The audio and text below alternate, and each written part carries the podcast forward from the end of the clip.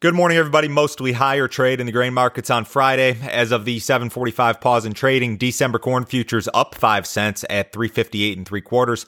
November soybeans up 2 and a quarter at 968 and a quarter. December Chicago wheat up 3 quarters of a cent at 554. December Kansas City wheat up 2 at 477 and 3 quarters. December spring wheat down 1 at 4, I'm sorry, 546 and a quarter. U.S. soybean export sales for the 2021 marketing year are the best on record, uh, 24.2 million metric tons. That exceeds the previous record from 2014 by about 11%. China accounts for 56% of those uh, sales for the now current marketing year. Uh, these are sales, of course, that will ultimately be shipped during the period following U.S. harvest. China bought uh, more U.S. soybeans yesterday. These were were perhaps the rumored purchases that we discussed here the last couple of days. USDA confirmed that Chinese buyers bought 132,000 metric tons of U.S. beans. That's about 9 million bushels. There was a, a larger purchase to an unknown destination, 318,000. That could have uh, very well been China as well. Corn sales are the best. Uh, corn export sales are the best, I think, since at least 1996. Sales for the um, 2021 marketing year, 15.7 million metric tons. We're barely above the 2007 pace, but we are certainly the best uh, during the ethanol era. Uh, China accounts for 47% of the uh, corn export sales. Um, again, sales that will ultimately be shipped uh, during that period following U.S. harvest.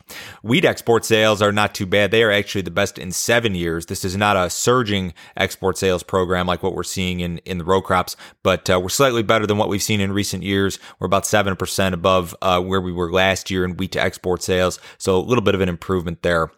Fund traders continue to buy soybeans aggressively. Private groups estimate that fund traders were net long 165,000 contracts of beans at yesterday's close. If that's confirmed, that would be the, the largest net long since May of 2018, and that would be considered a, a pretty large uh, net long from a historical standpoint when you look back over the last five or 10 years. Private groups estimated that funds were still net short 65,000 contracts of corn at yesterday's close and net long 19,000 contracts of SRW wheat. Um, we'll have a CFTC report. And of course, remember, we've got the uh, Labor Day holiday on Monday. Markets are closed. A couple notes on carry in the corn market. We've seen some carry actually removed from some of these spreads uh, during this rally. The December 20 out to July 21 corn spread is offering about 21 cents of carry this morning. That spread had been as wide as 27 cents prior to this rally.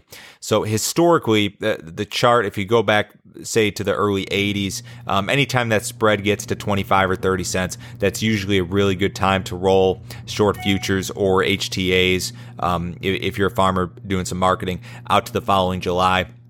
Uh, we we were out to a level that was seen as historically attractive. We're not quite there at, at this point in time. There is one issue here that you've got to keep in mind. CME Group recently increased their storage rates, meaning that these spreads can theoretically offer more carry than was what was previously possible. But uh, keep an eye on the carry in this corn market. You do not have to wait until uh, your HTA or futures contract gets close to first notice date to roll them. You you want to roll them uh, essentially when the carry uh, provides the opportunity. I think we saw little bit of that back in early August, and we may see it again um, if if these spreads widen out.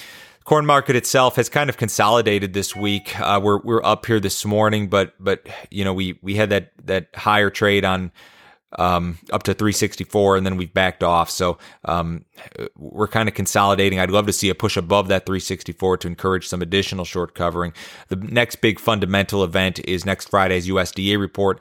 The trade will be very interested in what sort of adjustment the government makes to its production forecast for the U.S. Of course, you've got the story about deteriorating crop ratings, uh, problems in Iowa, building dryness uh, across the country. So it'll be uh, very interesting to see what USDA has to say about that.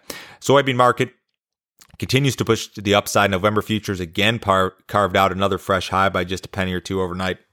This appears to be a rally that is mostly driven by demand, and most traders and analysts would probably argue that demand driven rallies are better and more sustainable than supply driven rallies. Now, I, I do know that the U.S. crop is, is thought to be uh, slightly smaller than it was or, or, what we thought it was just a month ago, but it, it's not a failure or disaster by any means. I think it's still going to be a, a pretty good bean crop, as a matter of fact.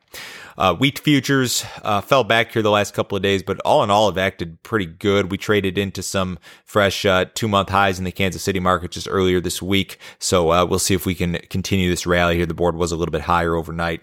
Cattle market was lower yesterday. Cash cattle slipping just a little bit, 102 to 103 yesterday, I believe. So we'll see what develops here today ahead of the long weekend, if anything.